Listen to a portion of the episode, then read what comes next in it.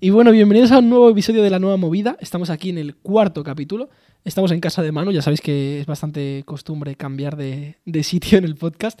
Muchas gracias a Manu por, cedernos grabar aquí en su casa, que es el que está detrás del sonido, de, la cámara y de un montón de, factores que sin, ellos no podríamos hacer el programa. Así que nada, hoy tenemos al Gavira, que es increíble, es una persona muy especial. Ya hemos grabado el podcast, o sea, esto es la presentación, lo estoy haciendo después, y ha quedado increíble, os va a gustar un montón.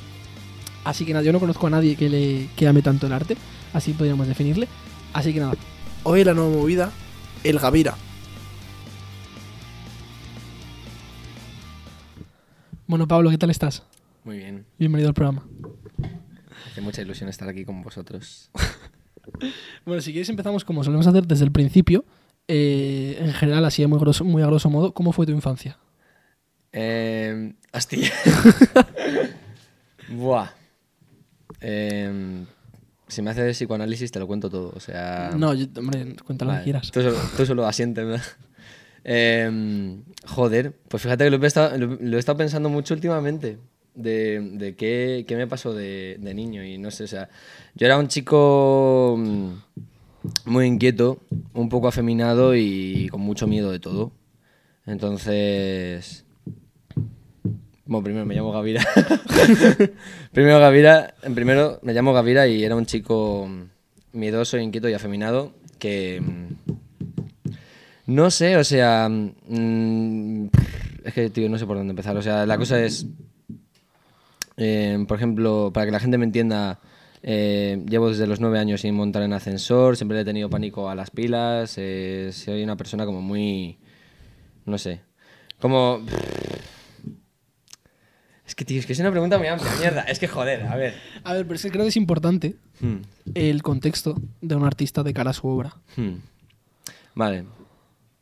Eh, yo creo que he sido una persona que siempre se ha enfrentado al mundo desde el humor, porque te da una parcela muy guay para tomarte, tomarte la vida de jajas, porque cuando, cuando vas con humor la gente no te toma en serio y eso te da un privilegio que te cagas, porque es como la gente nunca te va, o sea, no, no sí, te toma en serio. serio. lo que quieras, no te van a juzgar sí. tanto.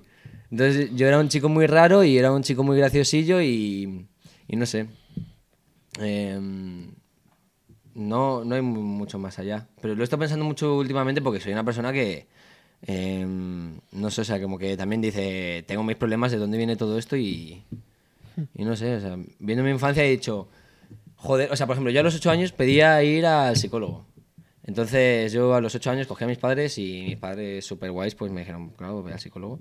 Y fui al psicólogo, pero claro, es como a los ocho años comes arena. ¿En qué momento dices, padre y madre, tengo una crisis existencial y no sé qué hacer con mi vida, por favor, necesito ir al psicólogo, tío? No sé, pero... Eh, sí, o sea, no, no, no, era un chico complicado, era un chico complicado, rarito. ¿Qué estudiaste? Eh, estudié en el colegio, pues en el Joaquín Costa y luego fui al, al Gran Capitán y ahí estudié bachillerato de letras, luego hice un curso privado en 35 milímetros de técnico de sonido y... Y luego fui a la universidad y ahora estoy en la universidad y estoy estudiando Historia y Ciencias de la Música y Tecnología Musical. La mejor decisión de mi vida, de verdad. ¿Estás, estás contento con la decisión? O sea, y además no solo por la carrera mono huevo, pero la gente que te encuentras ahí, o sea, toda mi banda, o sea, es que esto es la hostia, ojo a esto. Mi banda, que somos Gavira, que soy yo, and the gang.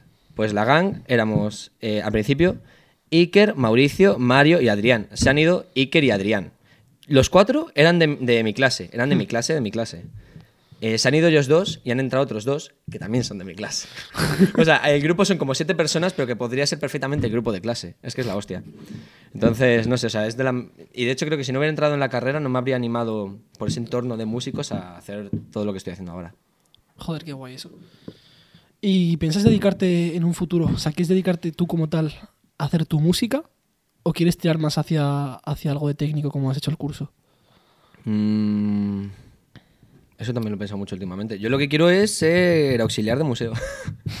sí, o sea, mi sueño no es ser una estrella del rock, mi sueño es llegar a las instituciones y ser el director del Reina Sofía. Y algún día seré el director de, del Museo Reina Sofía, por mis huevos.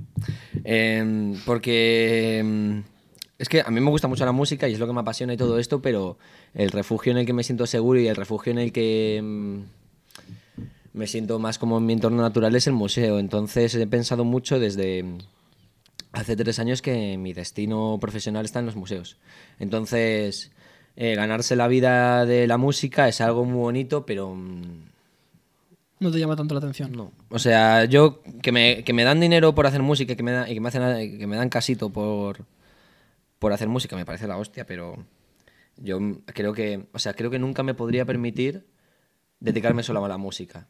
Porque creo que la música es una cosa maravillosa, a la que yo no critico a la gente que se dedica plenamente a ello, pero creo que hay algo en nuestra sociedad que es muy importante, que es la filosofía del trabajo y la, y la filosofía del esfuerzo. Y creo que el artisteo es algo maravilloso, pero cuando es algo tan creativo y tan poco técnico, creo que necesitas desarrollar algo más para no desapegarte tanto de la sociedad en la que vives. Y me parece que ser auxiliar de mu- museo es algo que está ahí muy guay. ¿Y lo del Reina Sofía lo dices por algo? O sea, ¿es tu museo favorito, Sí. puedes decir? Em, es que el Reina Sofía me jode porque es una institución maravillosa, con una propuesta maravillosa y un servicio maravilloso, pero que podría ser mejor. Porque ¿Por qué mejorarías del Reina Sofía? eh, es un espacio muy cerrado a ciertos cánones culturales eh, en base a lo social. ¿Esto qué significa? Que solo hay ricos. que solo hay ricos o gente con el pelo teñido. Y, y- y yo digo de abrirlo mucho más. O sea, eh, la gente va o porque es mayor o porque le interesa el arte. Y yo creo que debería ser algo mucho más allá de que te interese el arte y por eso vayas al museo, sino que el museo sea un espacio en el que no vayas a prestar atención al arte, sino que el arte te envuelva. Yo muchas veces, la mayoría de veces que voy al museo voy y no voy a, a ver los cuadros, voy a pasear. Y cuando paseas y le prestas menos atención a los cuadros, como en esta generación que estamos ahora todo el rato, arte, más Sí. arte, más arte, más arte, más arte, pues estoy como en la situación de decir, es que envolverte en un espacio físico del arte y encontrarte en un entorno en el que puedes estar tranquilo y quieras que no cultivándote sin querer, o sea, no sé, por ejemplo, joder, que en la plaza de que está la, la estatua esta de Alberto, que es el pueblo español, sigue un camino que lleva una estrella roja, esa plaza podría ser perfecta para hacer skate, pero hay tanta presión policial que no, que no lo están haciendo. Eh, la biblioteca tiene un espacio maravilloso que se utiliza para el estudio, pero tiene otros espacios que se podrían utilizar para muchas otras cosas. Por ejemplo, el Conde Duque tiene espacios para la creación musical. O sea, La verdad, el Conde Duque está muy bien, ¿eh? el Conde Duque está de puta madre. Es que si, imagínate, si con las instalaciones del Reina Sofía y mm, el poder cultural y mediático que tiene el Reina Sofía hicieran lo mismo que en el, eh, que en el Conde Duque. Yo últimamente voy más, en el, co- voy más al Conde Duque porque tiene una propuesta que te cagas. Es que es la hostia. Sí. Está muy guay el Conde Duque, la verdad. Mm. ¿Cómo, ¿Cómo fue tu acercamiento a la música?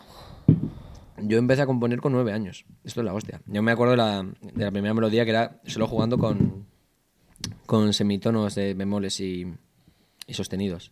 Que yo no, o sea, a mí me rechazaron del conservatorio, eh, empecé aporreando un piano. Todo esto nace porque eh, mi padre me pone un vídeo que es el concierto de Michael Field en Berlín y de repente yo veo a ese tío haciendo cosas rarísimas en un escenario. Es como, pero ¿qué cojones está pasando? Es algo maravilloso.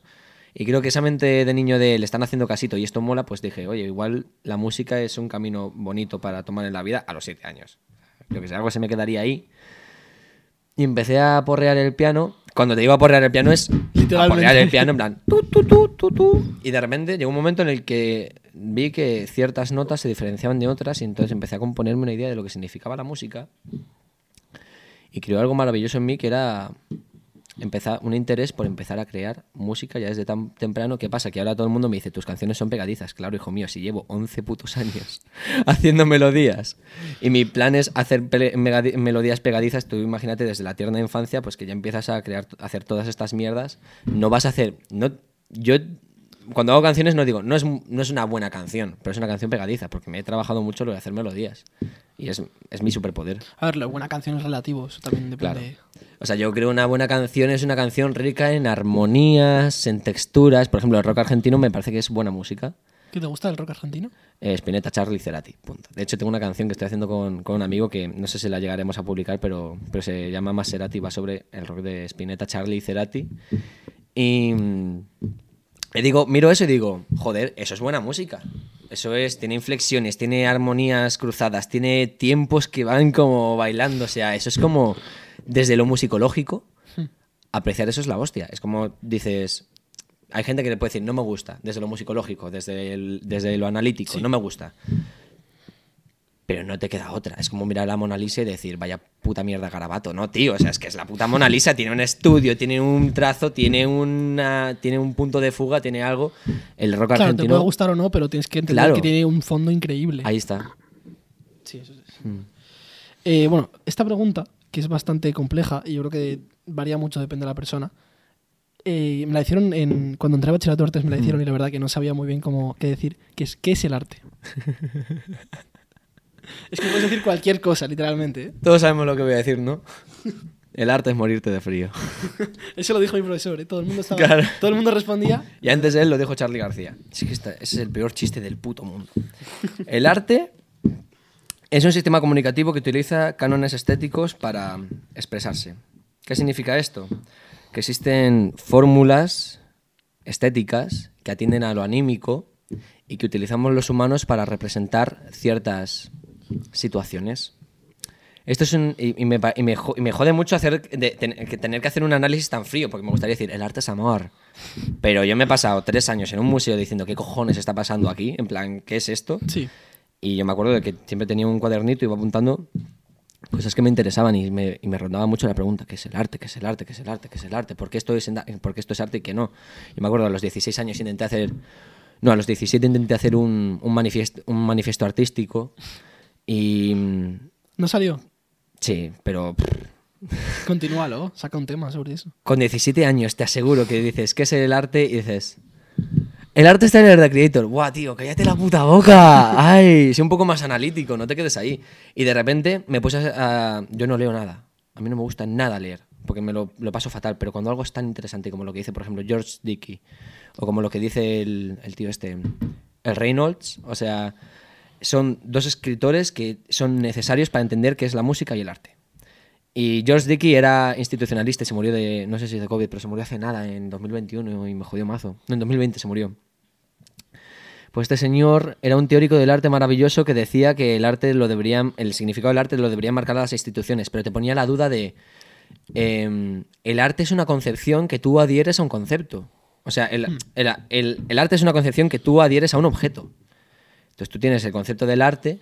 Entonces, por ejemplo, cuando tú tienes el concepto de manzana, y si a ti te han dicho que esto se llama manzana de toda la vida, pues tú, Tú dices, pues "Es una manzana". una manzana. Claro. Entonces, si tú de repente. Pero claro, el problema es dónde está el hilo conductor. Yo me puedo pasar aquí una hora y media, de verdad, hablando sobre qué significa el arte, pero creo que para hacer un resumen fácil, el arte siempre va a tener dos significados. Lo que para ti es el arte y lo que para el resto del mundo es el arte. Y creo que las dos concepciones son muy importantes encontrarlas. Primero, ¿qué crees que el resto del mundo concibe como arte? Primero, ¿tú qué crees que es el arte? Y mi significado al final, el significado que le doy yo al arte es eh, expresión estética que atiende a lo anímico. Eh, y el significado que creo que tiene todo el mundo es eh, canon, canon estético que se aplica a objetos. O sea, no creo que lo tengan tan aplicado a lo anímico, pero no sé. Joder, tío, es que de verdad, es que te, te lo digo de verdad, es que es, es que es una pregunta muy jodida porque me lo han preguntado, o sea, estoy con amigos y me dicen, buah, tío, tú que estás en los museos y tal, ¿qué te parece este arte? Y es como... He pasado yo dos putos años estudiando todo esto y no tengo ni puta idea de lo que es el arte. Y doy, y doy como pequeños significados de lo que podría ser lo que acabo de decir, pero pff, no sé, tío, es jodido. Bueno, cambiamos de tema completamente. Por favor. Que es algo. Bueno, esto es una tontería, la verdad. ¿Por qué te llamas Reina Vampiresa 69? Porque era mi nombre del chess.com. Porque... Es un nombre un poco raro también, te digo, para el chess.com. ¿eh? Eh, ¿Sabes el vídeo este de la depresión de Mr. Jagger? Hay un vídeo sobre la depresión, sobre la depresión de Mr. Jagger que dice Soy la reina de los vampiros. Y yo me acuerdo de reírme como un puto loco y decir Yo podría ser la reina de los vampiros. Yo llevaba mucha época en la que llevaba ropa negra y decía, soy una gótica culona. Soy una perfecta gótica culona. Soy una vampiresa que te enamora y te deja tiesa. O sea, em, creo que nace de... Yo qué sé, o sea, el jugar también a lo, a lo andrógino es algo que he hecho de siempre y que aparentemente no se ve, pero conceptualmente, por ejemplo, cuando yo hago canciones no hablo ni de chicos ni de chicas. Que eso cuando analizas un poco se ve bien. Y no sé, o sea, nace de, de que me parecía un nombre gracioso como cuando te ponías Lucía Hot 14 en el jabo. y eras un chaval de 13. Entonces he dicho, mira, pues Reina Vampiresa 69 me parece como el concepto Me parece el- nombre perfecto para que nadie me tome en serio y eso es lo que quiero. Claro, es lo que hablabas antes al Hmm. principio. Eso sin duda. ¿Y cómo empiezas a hacer vídeos? Eh, por David Suárez. Por David Suárez. Todo esto nace de que cuando empieza el COVID, justo antes de que nos confinaran, un chaval de mi clase, que es un tío de puta madre, subió un vídeo diciendo, oye, que me, da, igual lo del COVID y todo esto, eh, mañana hay vistillazo, el que quiera venir que venga y nos pasamos un buen rato y el que no, pues que se quede en su puta casa. Y dije, ¿qué, ¿cómo molaría que, que, que el Illa, el, el mini- el Sí, ministro ¿sabes? este, dijera, dijera algo así? Entonces hice un montaje en el que aparecía el ministro Illa diciendo eh, que mañana hay vistillazo, entonces el que quiera venir, que venga, lo vamos a pasar de puta madre y el que no, pues que se quede en su puta casa.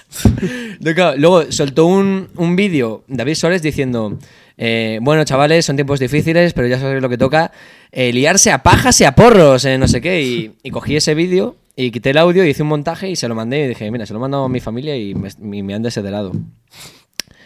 Y... ¿Qué la intención o qué? Sí. Y le, hizo- y le hizo, y le hizo gracia y lo publicó en Twitter y dije, ay, esto es divertido. Y además, como voy a pasarme tanto tiempo en mi en casa, pues voy a...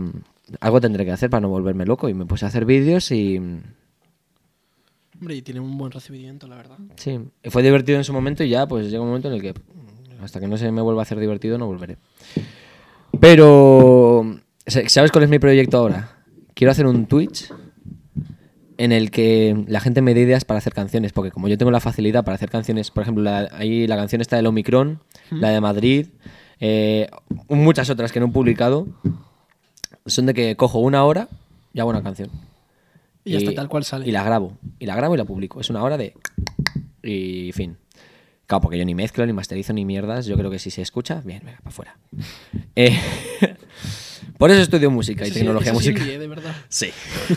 Y También ser un poco gilipollas. Entonces, eh, estoy pensando ahora hacer un Twitch en el que la gente me dé ideas para hacer canciones de, buah, tío, ayer me cagué encima y te hago una canción sobre que te has cagado encima. Y te la, y te la grabo y te la mando. Y luego hacemos un reel y lo publicamos a Instagram sobre alguien que se ha cagado encima. Pues está guay. Y de hecho, si lo llevas más allá, si si se empieza a coger. eh, si la gente le empieza a molar y tal, puedes incluso llevarlo a, a que fuese un, algo, una fuente de ingresos. Sí. A un Sí. Patreon o algo así. Ya. El problema que tengo ahora es eso. Fuente de ingresos. Claro, por eso te lo digo. Porque supongo que será bastante complicado empezar Mm. en la música. En general. Bueno, es difícil estar en la música. Lo que pasa es que se va, haciendo más fácil. ¿Sabes? La suerte que he tenido yo durante todos mis años es que eh, la gente que me ha inspirado es la gente que he conocido. Yo tuve el maravilloso privilegio de conocer a Rafa Berrio y, y es gracias a él que canto en español y nunca como... Salimos de fiesta alguna vez por San Sebastián y tal, pero nunca como que hablamos y tal.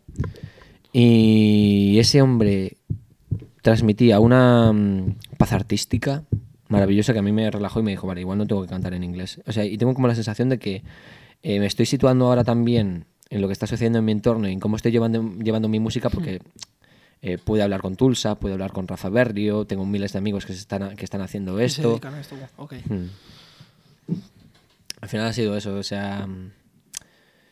No sé de dónde venía esto. Así que, que al final, que, que, que no, que siempre va a ser difícil estar en- es vivir de la música, pero se va haciendo... Es difí- o sea, es jodido, pero tú Poco te vas acomodando. Sí, es verdad. Eh, bueno, tienes un vídeo que, que habla básicamente, a grosso modo, sobre esto, que es que no se aprovechan bien los recursos en la juventud en general. Ya. Entonces, ¿qué medidas pondrías tú para que se aprovechase esto mejor? Para que la gente en el instituto, Hmm, si le apetece hacer algo, sepa que tiene unas opciones, unas posibilidades aquí en la Comunidad de Madrid. hmm. Porque en otros sitios la verdad que no sé qué posibilidades hay. ¿Vosotros cómo empezasteis con esto del podcast? Con esto el podcast, Sí. eh, pues no sé, me gusta la música, teníamos el equipo y dijimos, bueno, vamos a hacer algo. Es que es... Eso, o sea, es que... Es jodido porque si la juventud no quiere hacer nada con su vida, yo no puedo hacer nada. Pero si a la gente. El problema es que hay mucha gente que quiere hacer cosas con su vida y no tiene los medios. Si vosotros habéis tenido los medios, lo único que tenemos que hacer es poner esos medios a la disposición del público. Lo que estáis haciendo es una propuesta maravillosa que es básicamente mi sueño húmedo sobre la cultura, que es ponerte a hacer cosas con tu vida y empezar a divulgar sobre el arte y el arte que quieres y el arte que te interesa. Porque al final la raíz de esto es que la cultura se empieza a nutrir y la cultura se empieza a formar desde una base que no son los putos medios de producción, porque las discográficas van lentas. Las discográficas son aburridas. Y las discográficas, cuando surge algo interesante, llegan dos años después. El problema es que de repente llega Lil Pump, saca una canción y ha revolucionado el puto mundo de la música.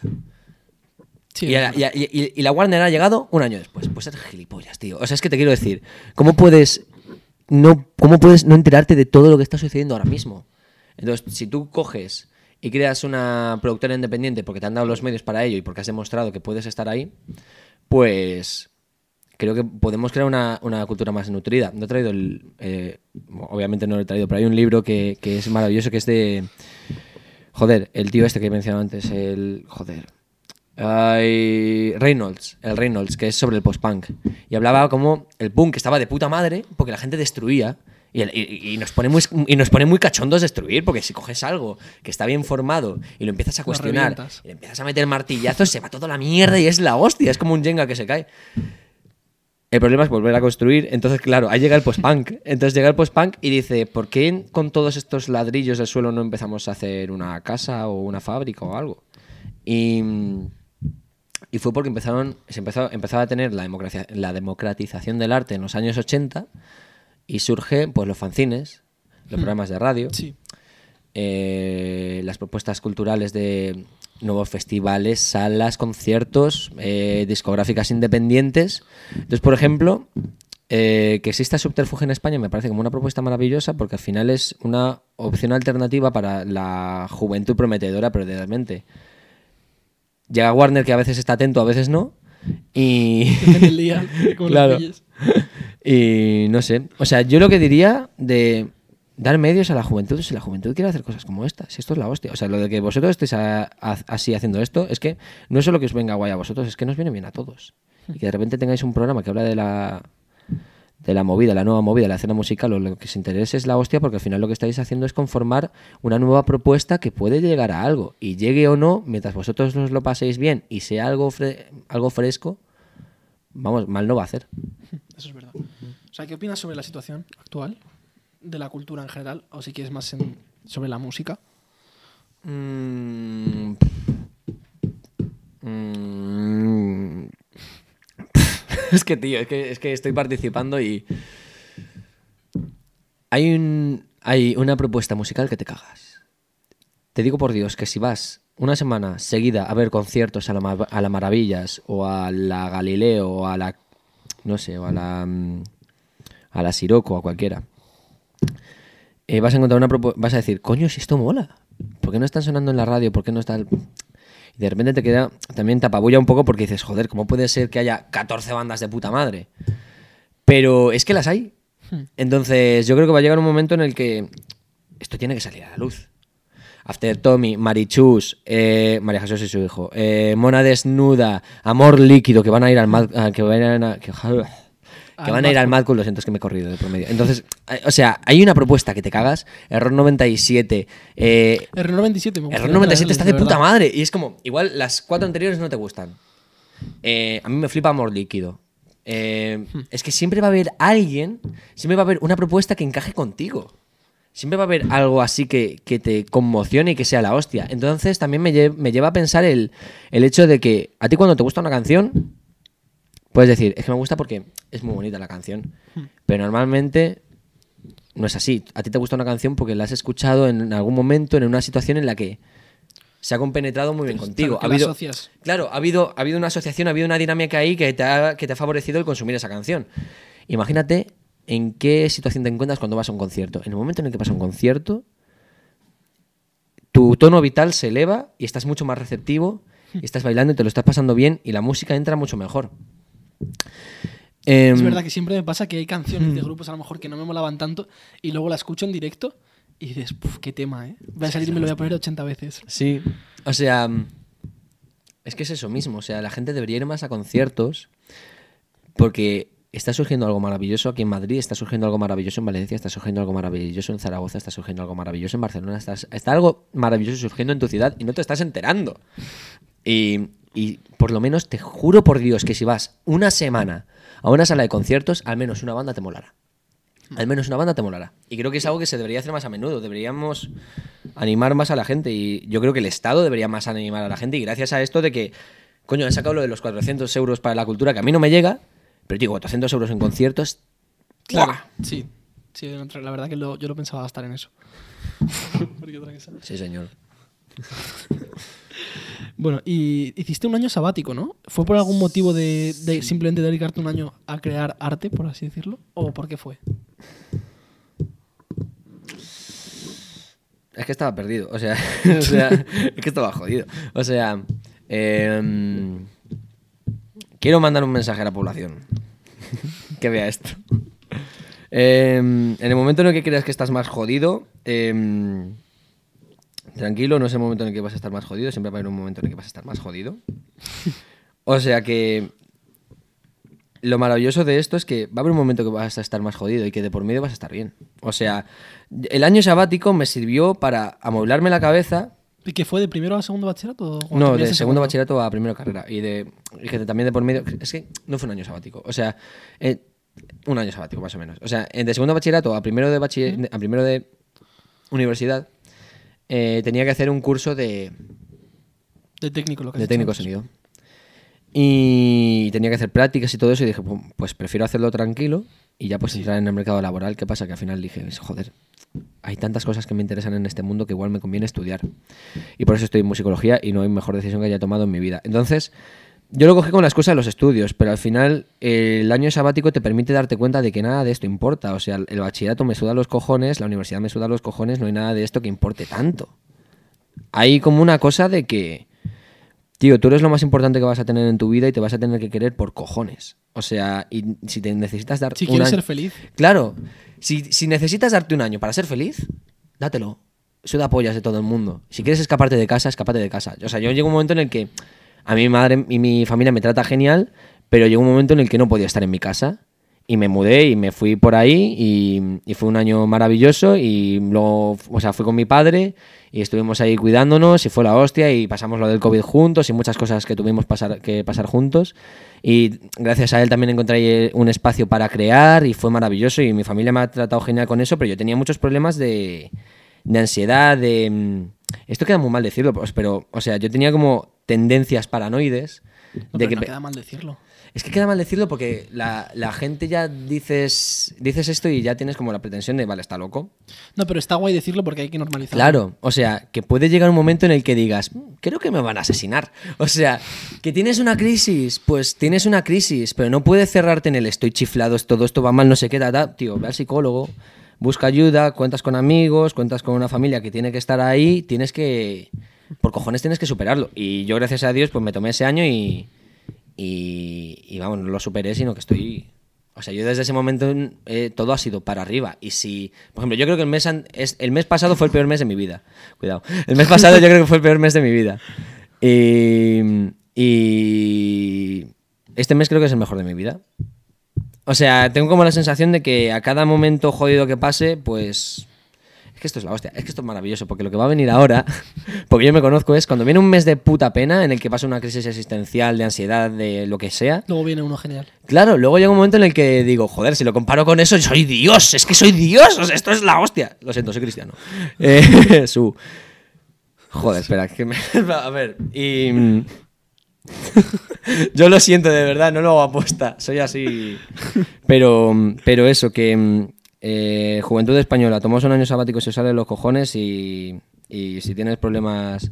eh, te aseguro que siempre va a haber alguien peor que tú y siempre va a haber alguien que, vas a, o sea, que te va a ayudar a salir de eso. O sea, que O bueno. sea, ¿crees que va relacionado esto con el sistema educativo? O sea, Sí. que, que necesitabas ese año sabático O sea, creo que la sociedad. por la creo- presión. Creo que la sociedad te fuerza a. La sociedad. Creo que la sociedad te fuerza a, a estar en un constante. en una constante paranoia en la que tienes que ser tal cual todo el puto rato sin parar. Y es como. Tío, nada, esto importa. O sea, date cuenta de que lo que piensen tus amigos, lo Claro, que piensen las redes sociales, o sea, suda cojones. O sea, es que no importa nada. Suda dos pollas y, y haz lo que a ti te interese. Y si.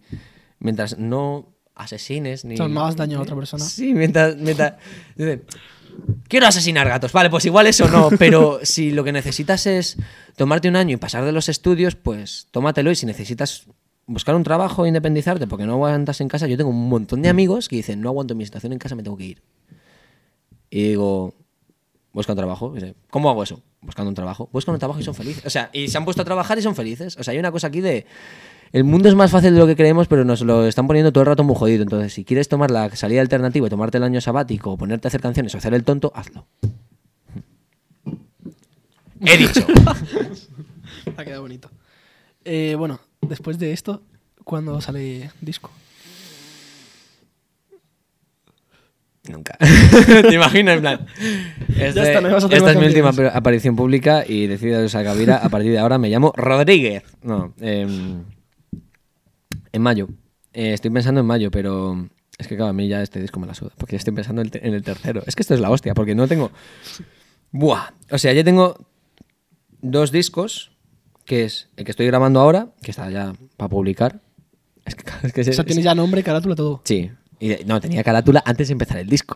Porque yo lo pedí para un single y, y el single se convirtió en un disco. Y, y se va a llamar Push, con una idea que tenía mi padre cuando era joven, que quería hacer una banda de punk que se llamara Push cuando, con sus primos de Albacete y tal.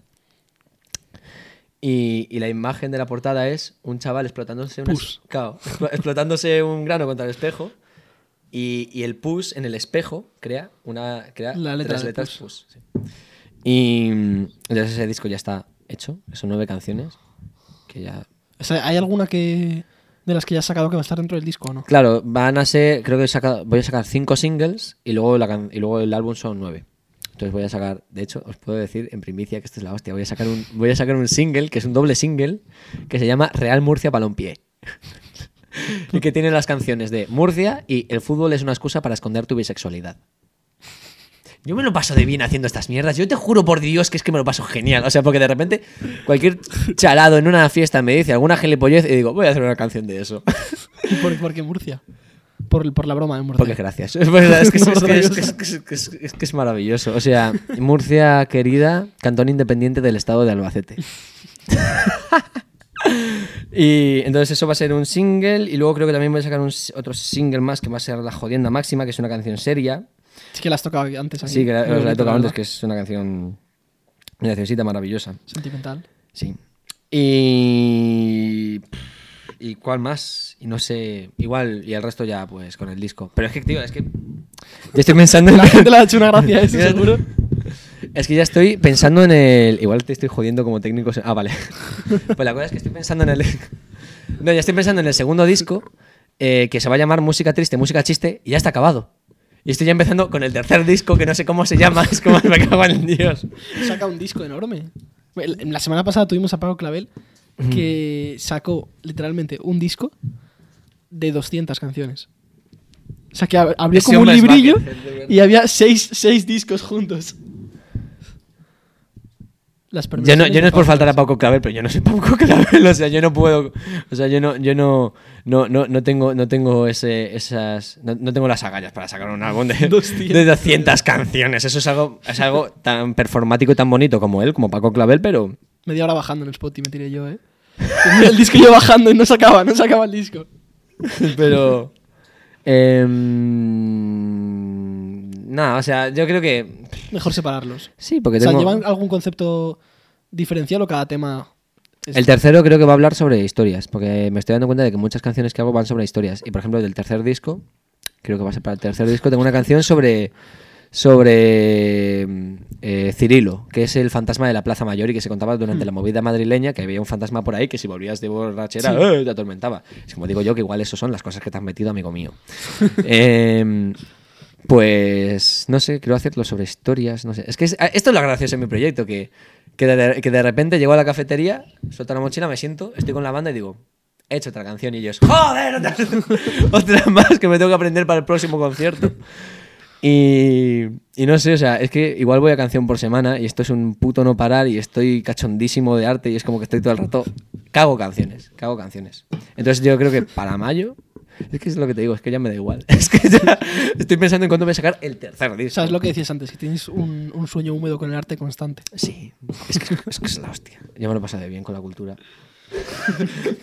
Yo soy una persona que está, o sea, ferramente contra las drogas. Yo tengo un problema con las drogas porque estoy absolutamente en contra. Me da- es una cosa que me da mucho palo y en la cena sí que es verdad que hay mucha droga y tal. Sí, hombre, eso tampoco.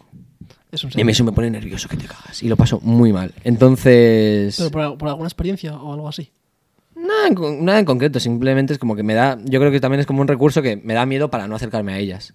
Entonces, nunca he probado nada, ni quiero probar nada. Las- los porros no son droga, eso hay que dejarlo claro. No fumo porros, pero los porros no son droga. Eh, y... ¿Y alcohol? ¿Qué opinas del alcohol? Tampoco lo Es, consideras droga. es una mierda, no sé. Ah, bueno, claro. Eh, y... Pero... O sea, que consideras droga, heroína, ya. No, pero yo qué sé, o sea, todo lo que son eh, drogas... O sea, quitando porros, alcohol, Todo lo que son quizá, sintéticas de diseño, excitantes y alucinógenos me parecen que son nocivas para la mente humana y no, no lo veo bien. Pero luego pienso en mí y digo, si tú eres el drogadicto de la cultura, si tú literalmente darías tu puta vida por la cultura, si, va- si van a bombardear el, el Reina Sofía, yo me, pongo ahí con una escopeta en plan... o sea, que creo que también, no sé, eh, hago esta comparación de que mi droga es la cultura. Bastante bonito eso, ¿eh? Sí, soy un ñoño, de- soy un ñoño que te cagas. Bueno, vamos a ir con una sección, la verdad, vamos. ¿Mm? Mal tiempo, ¿eh? Mierda, me toca ya, lo siento. No, no, no, no pasa nada, mejor, la verdad. Así queda uno largo. Hmm. Eh, bueno, la sección se llama lugares. Hmm. Entonces yo te voy a decir lugares. me tienes que, los tienes que asociar. Con algo que haya pasado algo Perdón, mío. perdón.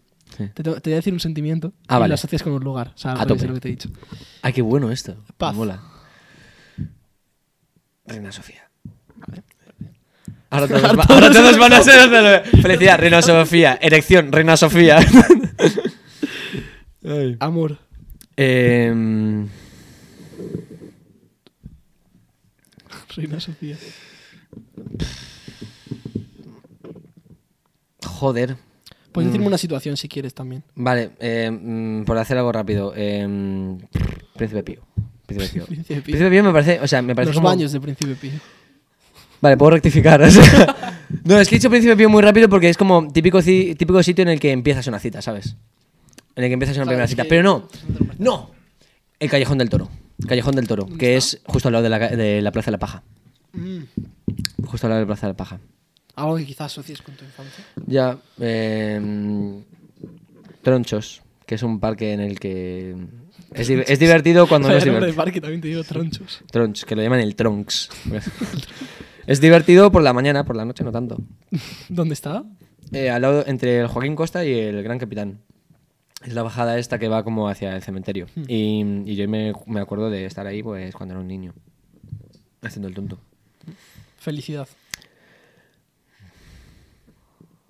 Zaragoza, ¿puedo justificar esto? Zaragoza. eh, joder, es que yo sé que vamos mal de tiempo, lo explico rápido. No, no, no, no pasa nada. Vale. De verdad. Tengo tres, tengo tres amigos maravillosos que son Marco, Paola y Alicia, que los conocí pues de casualidades de la vida, de canciones, TikTok y todas estas mierdas. Y, y de repente nos cono- yo con el que más he hablado es con Marco y como que llevábamos seis meses hablando y tal. Y llegó como un momento en el que dije, oye, si me voy a Zaragoza, y nos conocemos y tal. Y fui con Marta, que era otra amiga de... Son de Zaragoza. Claro, son de Zaragoza. Uno, uno de, eh, Marcos de, Sa- de Xavi, eh, de Sabiánigo, eh, eh, Paula sí que es de Zaragoza y luego, y luego Alicia es de Huesca. Y la cosa es que... mm, ¿Tenéis antígenos? no. Em, la cosa es que... que me acompañó también Marta, de quien lo impide, y fuimos ahí todos juntos a, a, ver, a verlos y, y, y ese, y esa decisión de tomar las riendas de mi vida y tomarme como la libertad de hacer un viaje porque me sale "Me de voy", los sí. cojones, pues me convirtió en la persona más feliz del mundo durante la próxima semana. Entonces era como que yo pensaba que estaba en, estaba en Zaragoza y todo era una puta fantasía y me sentía realmente como en una epifanía continua en la que todo era la hostia y dije, esto es imposible.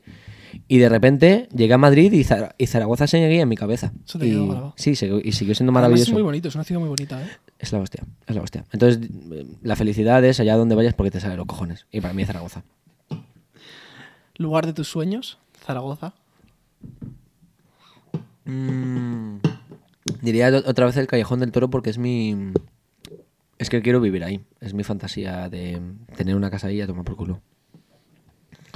Vacaciones. La manga. La manga. ¿Ha sido mucho ahí? Tengo una casa en La Manga. Es, un- Ah. es la hostia. De hecho, la canción de- en la canción de Murcia Claro, es lo que te iba a decir. Quizá no es la mejor idea la canción para volver a.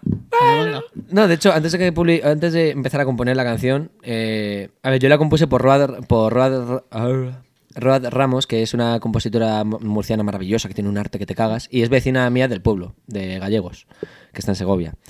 Y, y eso, que fue como... eh, no sé, le trajo el, el limones a mi madre y dije... eh, qué murciano todo. Porque ella es murciana. Entonces me empecé, yo tengo un amigo murciano del espacio exterior y empecé a hacer una canción y como que se la di a un amigo para, para que comprobara, un amigo, un chaval que conozco de clase para, para decir, oye, tú eres murciano, ¿Qué opinas? te jode. Y me dice, no, bueno, no sé qué, tal, tal. Y yo, venga, para adelante. O sea que digo, bueno, mientras se lo tomen así. Testeando con murcianos. ¿sí? Sí. Vale. eh, canción que te recuerde a un lugar.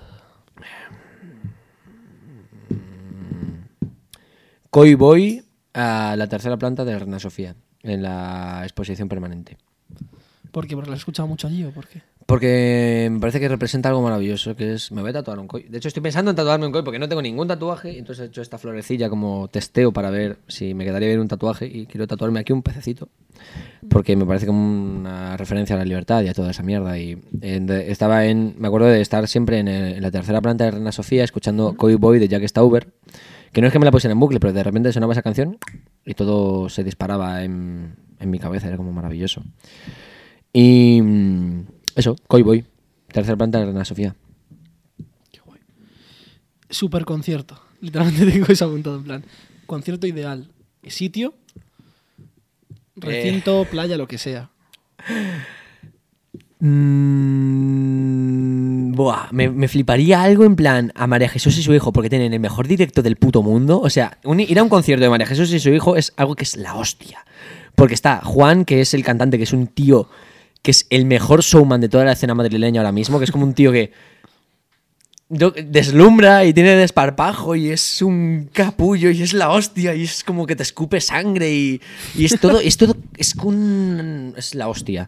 Entonces me gustaría algo así, pero en plan, en el teatro de Mérida. Hombre, eso es un escenario No, en, increíble. en- en la plaza de toros de las ventas y que tenga toda la, toda la plaza de las ventas para hacer lo que les haga a los cojones, porque seguro que lo llena de, de sangre de cerdo y pone unas barcas y unas canoas o algo así, o sea, no sé, pero sería como... Me gustaría ver a María Jesús y su hijo en las ventas, porque sería como lo más kafkiano del mundo. ¿Y tuyo? ¿Tú tocando? Quizá ahí sí que lo de Mérida. La verdad que en Mérida me parece un escenario precioso eh, para En el retiro. en el retiro. De hecho, es maravilloso porque no, me tengo, no tengo sueños ambiciosos. Al final, mi sueño es. El Pues menos, menos lo de Reina Sofía, que digo, voy a ser el próximo Sí, director de porque Reina tocar Sofía. el retiro al fin y al cabo mañana puedes irte a tocar. el retiro, Claro. si te apetece. Entonces me gustaría, como, yo que sé, me compré un generador, enchufo ahí eléctricas y, y, una, y ponemos una batería pequeña y ya está. Y quiero darlo en, en un pequeño escenario que hay al lado de la puerta que, por la que se entra, que está entre Atocha y Alcalá. Hay una puerta ahí, hay un pequeño anfiteatro pero enano, como esta mesa de grande, eh, pero un poco más, bueno, igual un poco más, no sé. Hombre, si Sí, un poco, un somos poco más, un poco más. Y, y eso, y en el retiro. Pues hasta cualquier día puedes cumplir tu sueño. Claro, entrada gratuita. Sí, Eso es lo maravilloso de mi vida. Y bueno, hablando también de. Hemos hablado muchos sitios de Madrid también. Mm. ¿Qué es para ti Madrid? El sea, centro del universo. El centro del universo. Te a decir, representa algo muy importante en tu vida. No, sí. O sea, Madrid es mi casa. Entonces no es como que la ame con, o sea, no es como que la ame por todo. Madrid también es una ciudad muy violenta con sus problemas, pero es una ciudad que ante todo tiene todo. Todo lo que quieras lo tienes en Madrid. Entonces es como soy una persona a la que nunca además yo siempre me he pasado la adolescencia como cualquier chaval emo por cubos y Plaza España y toda esta mierda. Por Monster. de independencia y toda esta mierda. Entonces, bueno, que, que, que, que desde pequeño y desde la juventud descubrí que Madrid es una ciudad en la que lo que quieras lo tienes. ¿Quieres, una, quieres un bar en el que haya arcades mientras hay gente bailando así? Pues lo tienes. ¿Quieres eh, una tienda de instrumentos pero que sea solo instrumentos de cuerda frotada del siglo XVI? Seguro que lo hay. Es que es la hostia. O sea, es la fantasía húmeda de todos, porque hay de todo siempre. Pero como hay de todo, también hay gilipollas, hay acosadores, hay hombres estúpidos, hay Sí, pero eso al fin y al cabo lo vas a todo. encontrar en cualquier Claro, lugar. pero como en, Ma- como en Madrid es tan grande y tan céntrica y tan... El centro del universo. Sí, ahí pues no sé, yo no quiero vivir en... O sea, quiero vivir en Madrid, pero no quiero quedarme aquí toda la vida. O sea, ¿no sientes ese sentimiento como de patriotismo hacia Madrid? No patriotismo como tal, pero un sentimiento Sí. fuerte. Pero como... Como... mm, como el que tiene...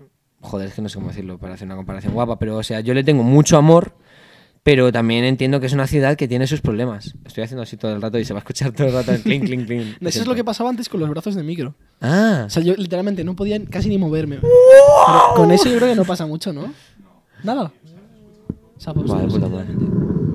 Ah. Podemos literalmente intercambiar. Podríamos hacer. guarda esa pistola, guarda esa pistola, por favor, guarda esa pistola. Eh, eso, o sea, Madrid es una ciudad maravillosa, pero que como toda ciudad tiene sus problemas, como dice esa canción del Coletas, y... Del Coleta, joder, lo he hecho mal. Bueno, eh, y...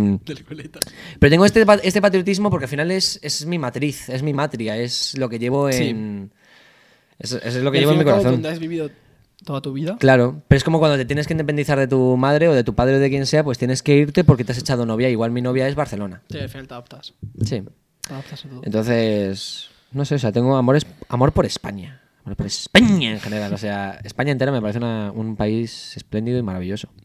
Sí, yo- sinceramente, es el país donde quiero vivir toda mi vida. También. Yo tenía, yo de pequeño tenía la polladita esta de que quiero vivir en, Yo Los Unidos. Ángeles, ¿eh? No sé qué. Yo, yo Nueva York toda mi vida. Joder. Hasta hace muy poco que dije, es que quizá España está bien. Tú a Los Ángeles y yo a Cáceres.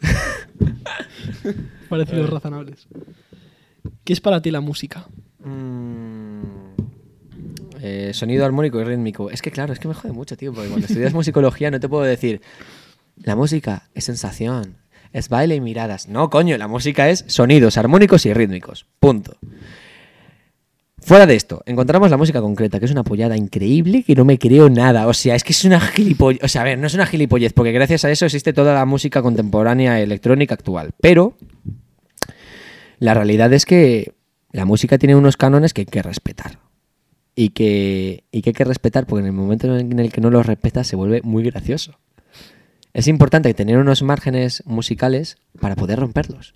Pero si de, repente llega el chico de turno experimental y dice, ¡ah, la mierda! no sé qué, Voy a hacer, voy a voy a hacer tres horas de... Pues me cago en tu madre. Porque al final, si llega algún imbécil más y, y te sigue el turno, no va a llegar un momento en el que llegue el nuevo Beethoven a una canción maravillosa y de repente te meta esto como referencia experimental, ¿sabes? Porque ya está todo hecho. No sé, la posmodernidad me jode mucho. Pero la cosa es que... O sea, ¿y el arte moderno? ¿Qué tal lo llevas? Bien. Bueno, a ver, bien. A ver, me has dicho Reina Sofía. que Sí, Reina Sofía- del arte moderno. claro, pero eh, mi problema con la posmodernidad es que al final la realidad es que, como la vida misma, no es categórico. Es que no, no- no hay nada categórico en este mundo. Entonces, el, el arte posmoderno lo ha demostrado y me jode. Como el que te dice que el Eibar es un equipo de mierda. Pues yo soy del Eibar y ya sé que es un equipo de mierda, pero no me lo repitas. Entonces ha llegado el arte posmoderno y ha dicho, jaja, los márgenes no existen. Ya sé que no existen, pero no me lo recuerdes. Porque es muy divertido jugar con ellos. Entonces, Así como respuesta bonita a lo que es la música, la música es un... Te voy a dar la respuesta que, que se escucha en, en las aulas de musicología maravillosa, que es la música es un plano artístico sonoro que eleva el tono vital. En cualquier precepto. Es muy bonito. Disco o vinilo. Spotify. yo lo siento. No, yo lo no- siento. no eres la típica persona que dice vinilos, aunque tengo 12 años. Me, me ponen cachondísimo los vinilos, pero no son prácticos. O sea, si me regalan un vinilo, eres mi amigo de toda la vida. O sea, te quiero muchísimo, pero seamos prácticos. Es que yo lo siento, pero que la gente compre vinilos y compre discos me parece un gesto maravilloso. Encima apoyas mucho al artista. Claro, me parece increíble. Pero. Y yo voy a sacar vinilo con. con. con quien lo impide con la película. Que como he metido banda sonora ahí, pues van a sacar el vinilo de la banda sonora y aparezco yo ahí. Entonces, que la gente compre vinilo, pero también si lo quiere escuchar en Spotify, que lo escuchen en Spotify. O sea, no me voy a rayar. Claro. ¿Cuál es el último disco vinilo que has comprado o no? Eh, Five Miles Out de Mike Oldfield, porque es de los únicos vinilos que le falta a mi padre, porque mi padre es un fan de Mike Oldfield que te cagas. O sea, mi padre, aparte de ser un padre de puta madre, es de las mejores referencias musicales que, tengo en mi vida, porque como que me ha dado todo el rato rock progresivo, rock progresivo, o, ra- o, cosas raras tipo Kraftwerk, o yo qué sé, o sea, algo de, mm, sobre todo Kansas, eh, no sé, me ha dado mucho de donde coger y sobre todo el rock progresivo lo que te nutre, te nutre mucho como músico. A mí no me gusta el rock progresivo, pero te nutre mucho. ¿Por qué no has subido Amor a Pilas a, a tu canal? O sea, ¿quieres un poco di- diferenciar el- lo que haces actualmente? Porque ya vas a empezar a hacer canciones, como nos has dicho antes, más serias. ¿Y quieres diferenciarlo del canal o simplemente no lo has subido porque no lo has subido? ¿Sabes lo gracioso de todo esto? O sea, lo gracioso es... Que me dices, no me he dado cuenta que no lo has subido. Estaría guapo, ¿eh? O sea, no, en YouTube está, porque está en el, en el Sí, está, varios está- artistas bueno, este varios de mierda. Sí. Pero mm, es que el proyecto es mío. Y la primera condición que tengo es que voy a hacer lo que me salga a los cojones. Entonces, hay una, hay una cosa en todo esto que es un poco. que alguien puede decir que, que es nociva para. Para, Para la visibilidad, Claro, para mi visibilidad, pero. Hay una realidad y es que. Yo soy el Gavira, yo soy Rena Vampiresa 69, yo soy Pablo Coy, yo soy Bebé Bomba y yo soy todos los proyectos que quiera sacar adelante. Hmm. Y yo soy el Gavira de quien lo impide y yo soy yo y tengo bastante claro quién soy, porque llevo 12 años en terapia. Entonces, llega un momento en el que digo, no voy a dejar de lado Rena Vampiresa 69 porque ese soy yo. Pero si me pongo a hablar de que eh, hay una sensación existencial en la que, o sea, hay un miedo existencial de que creo que nunca voy a poder sentir el éxtasis, pues también voy a hablar de ello, porque también es parte de mí. Entonces, si quiero mezclar Reno Vampiresa con el Gavira y con Pablo Coy, que es otro proyecto que estoy desarrollando, que son canciones de mumble rock ucraniano, pero en España, es que esto es la hostia, de verdad, me lo paso de bien. Em, eh, no voy a, primero, no voy a dar de lado a 5.000 personas que se han interesado por una faceta mía. Y segundo, eh, no, voy a, no voy a fallar a lo que yo creo que me va a venir bien. Que yo creo que lo que me va a venir bien es publicar canciones serias y me salen los cojones. Entonces, Amor a Pilas, ¿por qué no está publicado? Eh, os habéis comido mucho el coco. O sea, no está publicado porque estoy, porque estoy haciendo videoclip. Ah, vale, o sea, lo publicarás con videoclip. Sí, y lo iba a publicar. Es que, claro, esto es lo maravilloso de trabajar en mis proyectos, que de repente decíamos, vamos a publicarlo la misma semana que lo. La misma semana que Sí. saquemos el single. Y, y estuve hablando con un amigo con el que iba a hacer el, el videoclip, que desde aquí te mando un besazo, Yaiko. Esto luego le hace ilusión a él. y, y es una persona a la que quiero muchísimo y de repente tuvo algún problema y le dije, tío, no te rayes, lo publicamos en unas semanas, no pasa nada. O sea que al final es como si fueran dos millones de personas y la Warner estuviera dándome por culo con un palo ardiendo, pues diría, vale, igual sí que me hace falta un poquito de. Pero no, si, si, yo qué sé, si al final esto no es. No sé, o sea, la gente también que se toma muy en serio estas cosas. Yo me lo tomo en serio porque es importante para mí, no porque. Claro. Sí, yo lo que había pensado es que a lo mejor querías diferenciar O sea. los proyectos. No, pero por ejemplo sí que hay vídeos que he borrado porque es como, esto ya no me representa y no quiero que, que la gente tenga una visión. Claro que igual es. También he tenido muchos problemas con esto con la película, porque de repente he dicho. Es que hay cosas que no salen en la película que yo he dicho y al final es eso, eso es un poco deshonesto conmigo mismo, porque al final esa realidad es tan real como la que estoy viviendo ahora. Pero ¿qué necesidad tienes de recordarte todo el rato los gilipollas que has, que ha- que has sido a veces? Justo has nombrado la película. Hmm. Vamos a hablar un poco sobre la película. ¿Qué tal el rodaje? ¿Habéis estado en un rodaje antes? Sí, estuve. Es que yo, a- o sea, la divertida vida de, de conocer a Jonas Trueba. es que lo de conocer a Jonas Trueba, yo te ¿Cómo, lo. cómo lo conociste?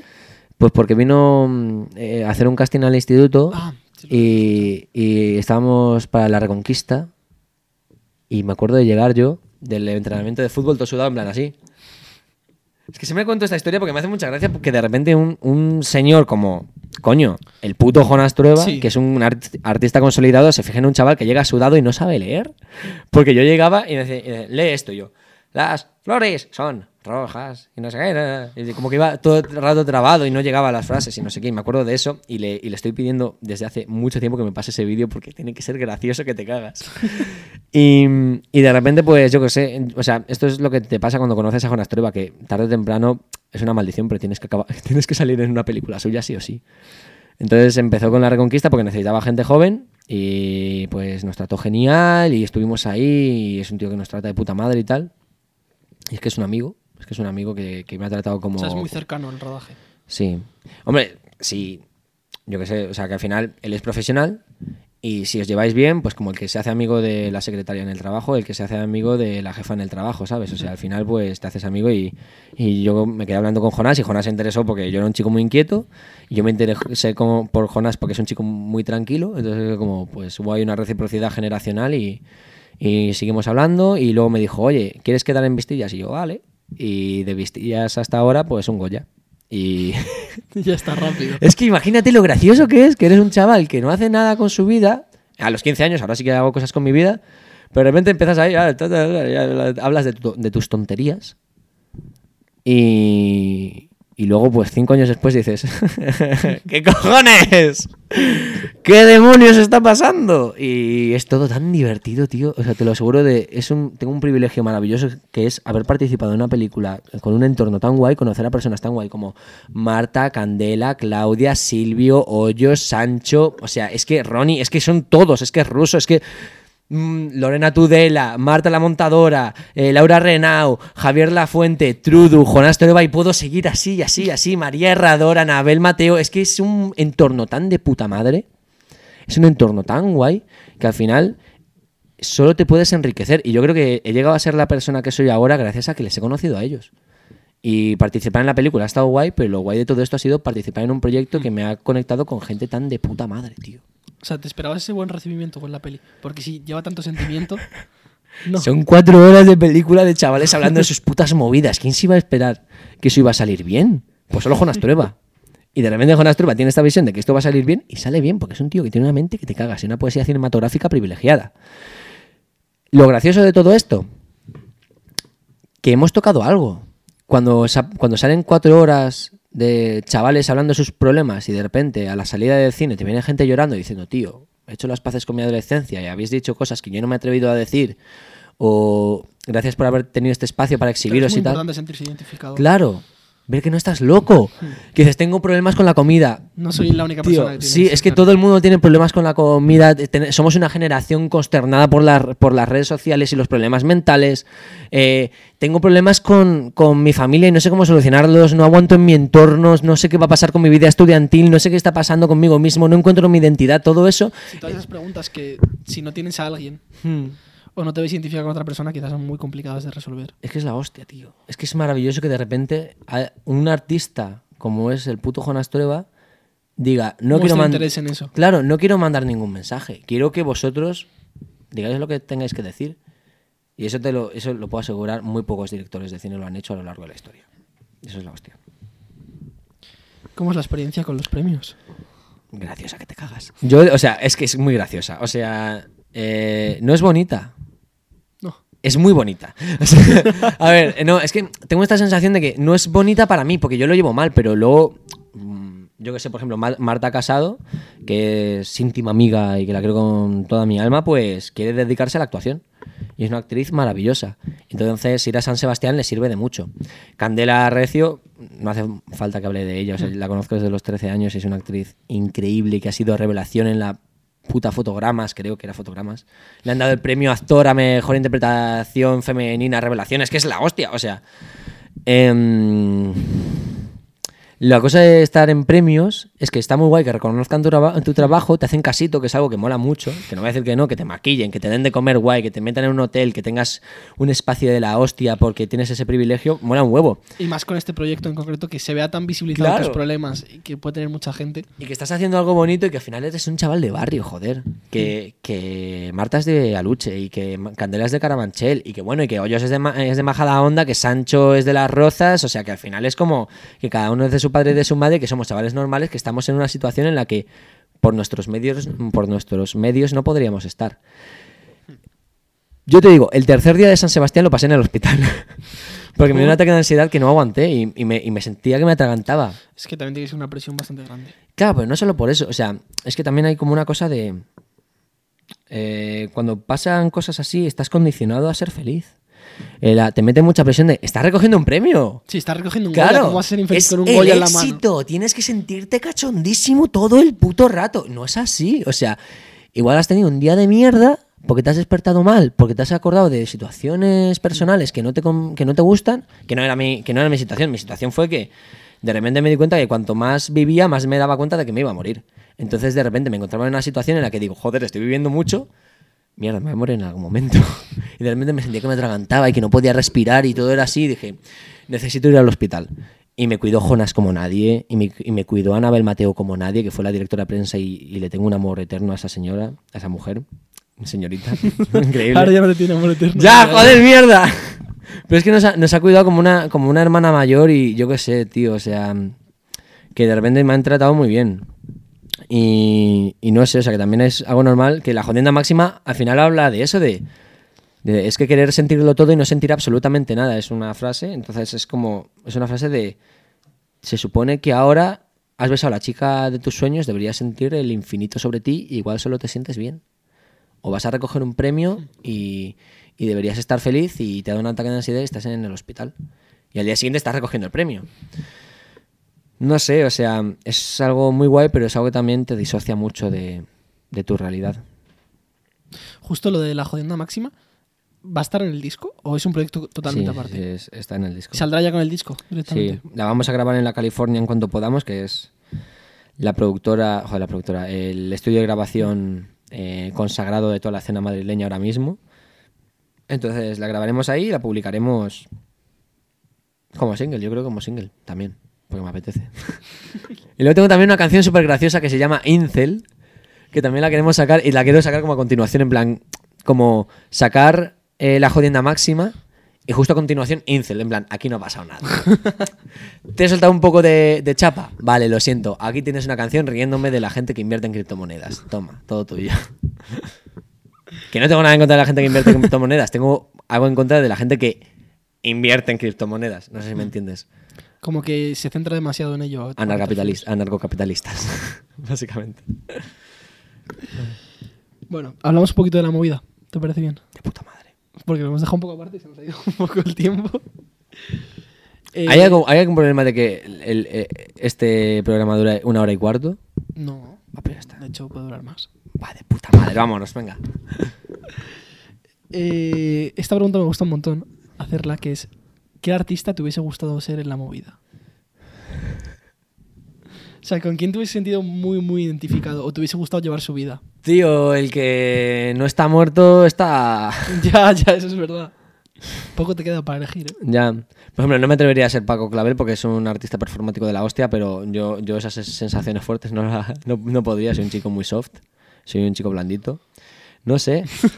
Tío, me jode porque me gustaría decir Canito.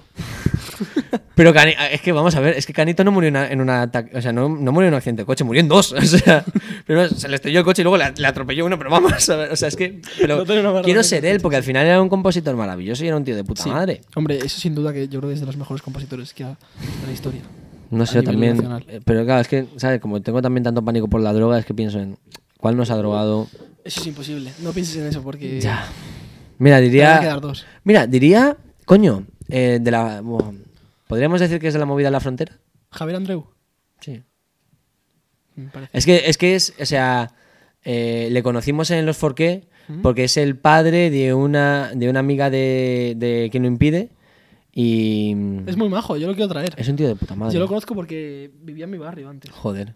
En Orcasitas. Y- No, no, no. Ya me he mudado a Orcasitas hace no mucho. Ah, Eh, yo vivía en, en Santiago, en la calle Santiago, al lado de. Ópera. Ah, coño. Pues vivía por ahí y, y la verdad muy majo, a ver si viene. Sí, es un, o sea, es un tío de puta madre. Si tuviera que elegir a alguien, yo creo que elegiría a. Le, le elegiría a él. No sé, además tenía un proyecto musical que te cagas. Sí, la verdad es una persona bastante interesante. Mm. Me gusta. Grupo favorito de la movida. Es que también, ¿sabes qué no me gusta tanto? Cerrarse solo la movida porque ¿qué, qué, qué grupos? Porque Ya. a lo mejor son esos años, a lo mejor estaba en el año que surgió la movida, pero a lo mejor no les molaba o no tenían nada que ver con eso. Claro. Tenían otras, otros ideales. ¿Sabes que mi padre odia la movida? mi padre dice, mi padre era del rollo. A él le molaba el rollo, que eran Obús, New, Rosendo, todos estos. Entonces, claro, llega la movida con su Sí, eh, colores. New Wave y sus cosas y tal. Y dice, pero esta mierda qué es, pero esto qué es. O sea, necesito rock. Entonces, joder, es que si dijera algún grupo favorito, eh, yo diría La Unión. Pero porque al final el, creo que el himno elemental de, de la movida para mí es eh, Lobo Hombre en París. Que se me puede rebatir perfectamente, pero para Yo mí... no te lo voy a rebatir, la verdad. Vale. Además, mi, mi madre se compró el cassette y es como que lo tengo muy guay. De hecho, mi madre es que vivió muy bien la movida. Mi padre muy- vivió muy bien el rollo, que era el rollo del rock, no sé qué, tal, tal, que estaba de puta madre. Mi madre vivió la- más la movida. Y tiene todos, todos los volúmenes de Madrid. ¿Sabes esta, este, esta revista que era...? Sí. Pues tiene todos. Y Todos. los tenemos en casa y es la hostia. Y de repente ver y tener eso como referencia y tenerlo ahí y que tu madre te pueda hablar de esas cosas también es algo muy bonito. Lobo Hombre en País es una canción muy curiosa porque la puedo escuchar muchas veces y no me termina de cansar. Ya. Es como... mm, Es muy bonita. Es como la música de, de- de la Wii. Iba a decir, no sé por qué. Parecido, es igual, ¿eh? Sí. ¿Cuál te gusta más, la del menú? ¿La del Sports? La de creador de Miss. O la de- es la que te decía. la de creador de. Sí, sí.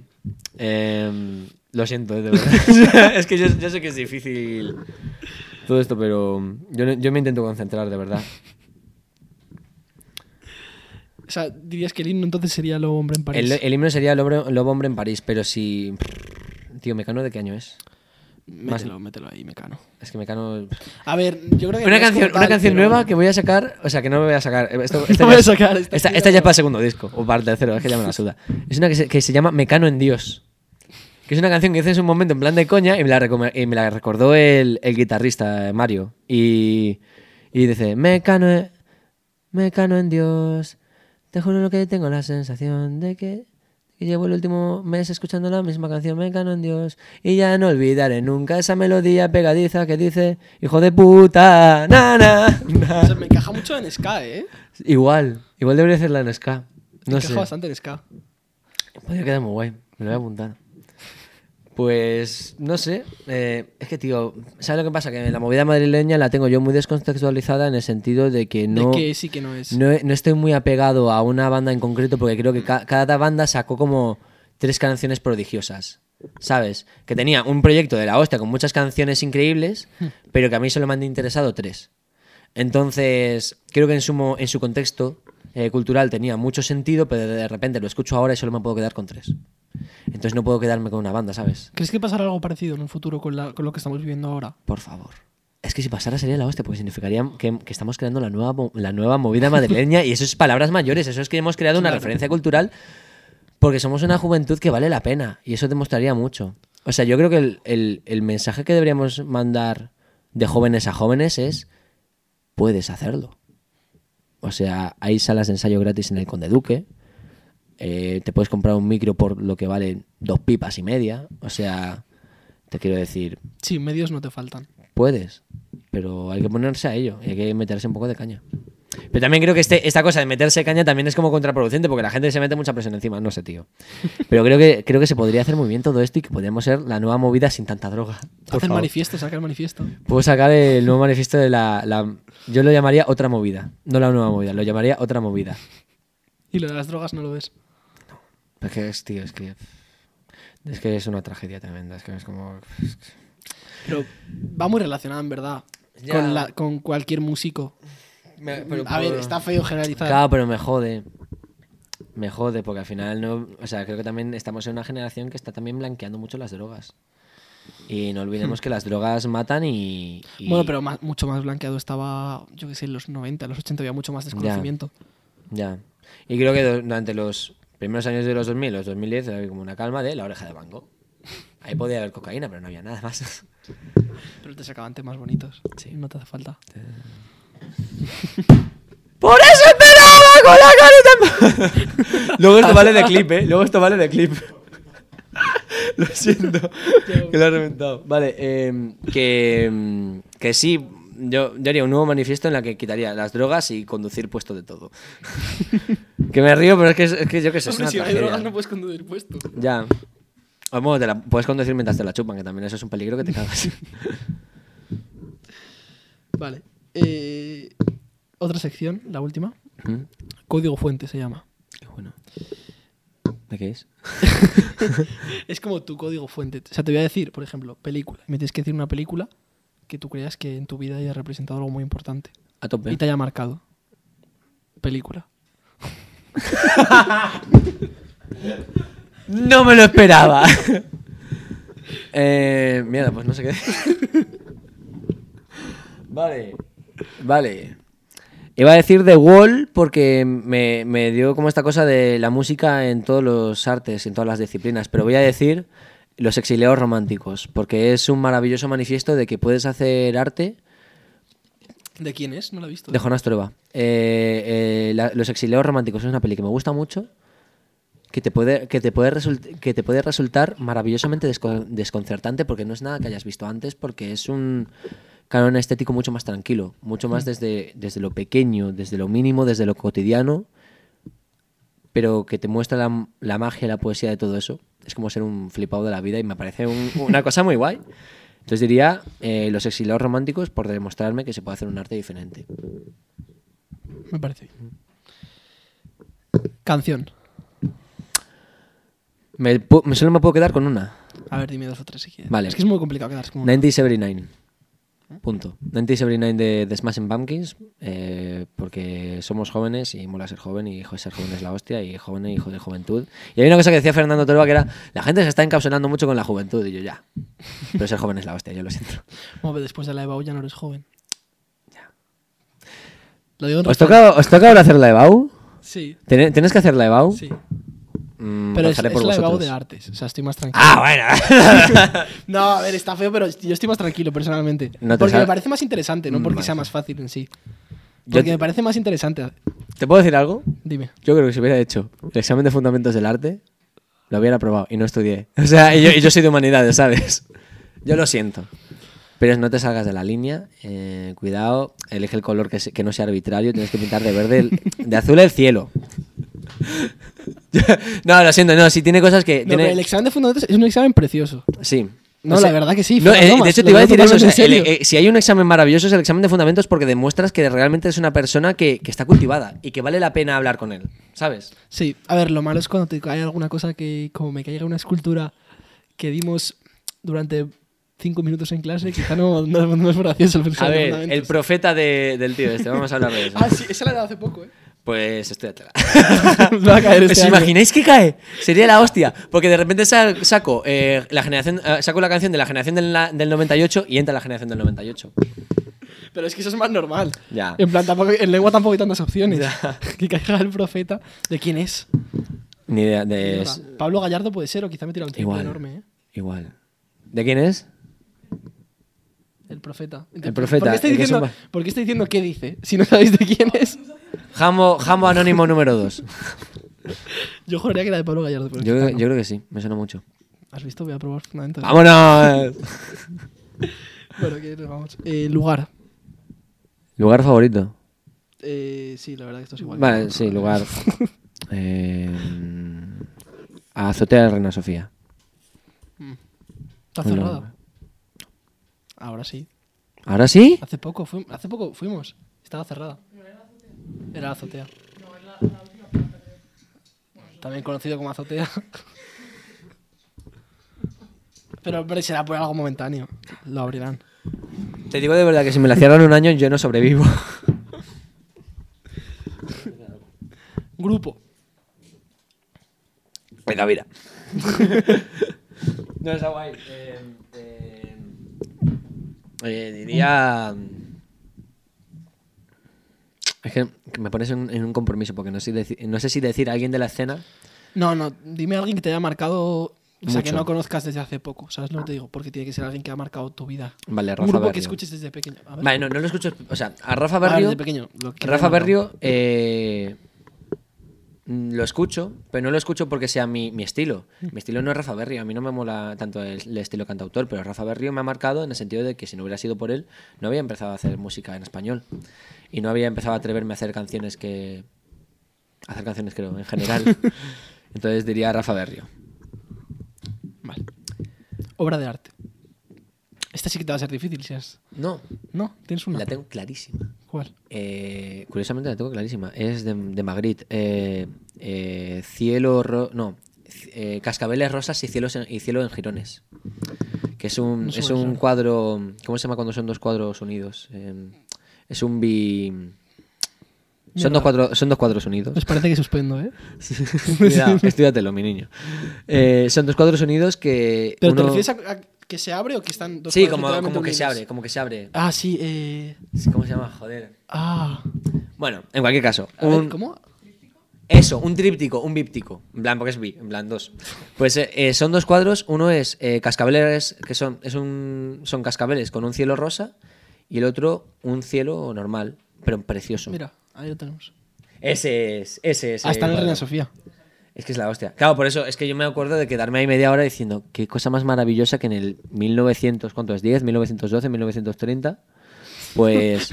Claro, hace 100 putos años hubieran creado un, un planteamiento estético que se puede asimilar también ahora mismo. Porque me parece que es algo que te. Como que podría ser una portada de Lofi perfectamente. Sí, la verdad, bastante. lo tengo muy claro. Obra de arte, eh, cascabeles rosas, cielo en jirones. Me parece. Pues yo creo que ya concluimos por aquí. ¿Algo más que añadir? eh, que estáis haciendo algo precioso y que tenéis una iniciativa mm, increíble y que ojalá hubiera más gente que hiciera esto como vosotros. O sea que Muchas muchas gracias. gracias por hacer lo que hacéis. A ti.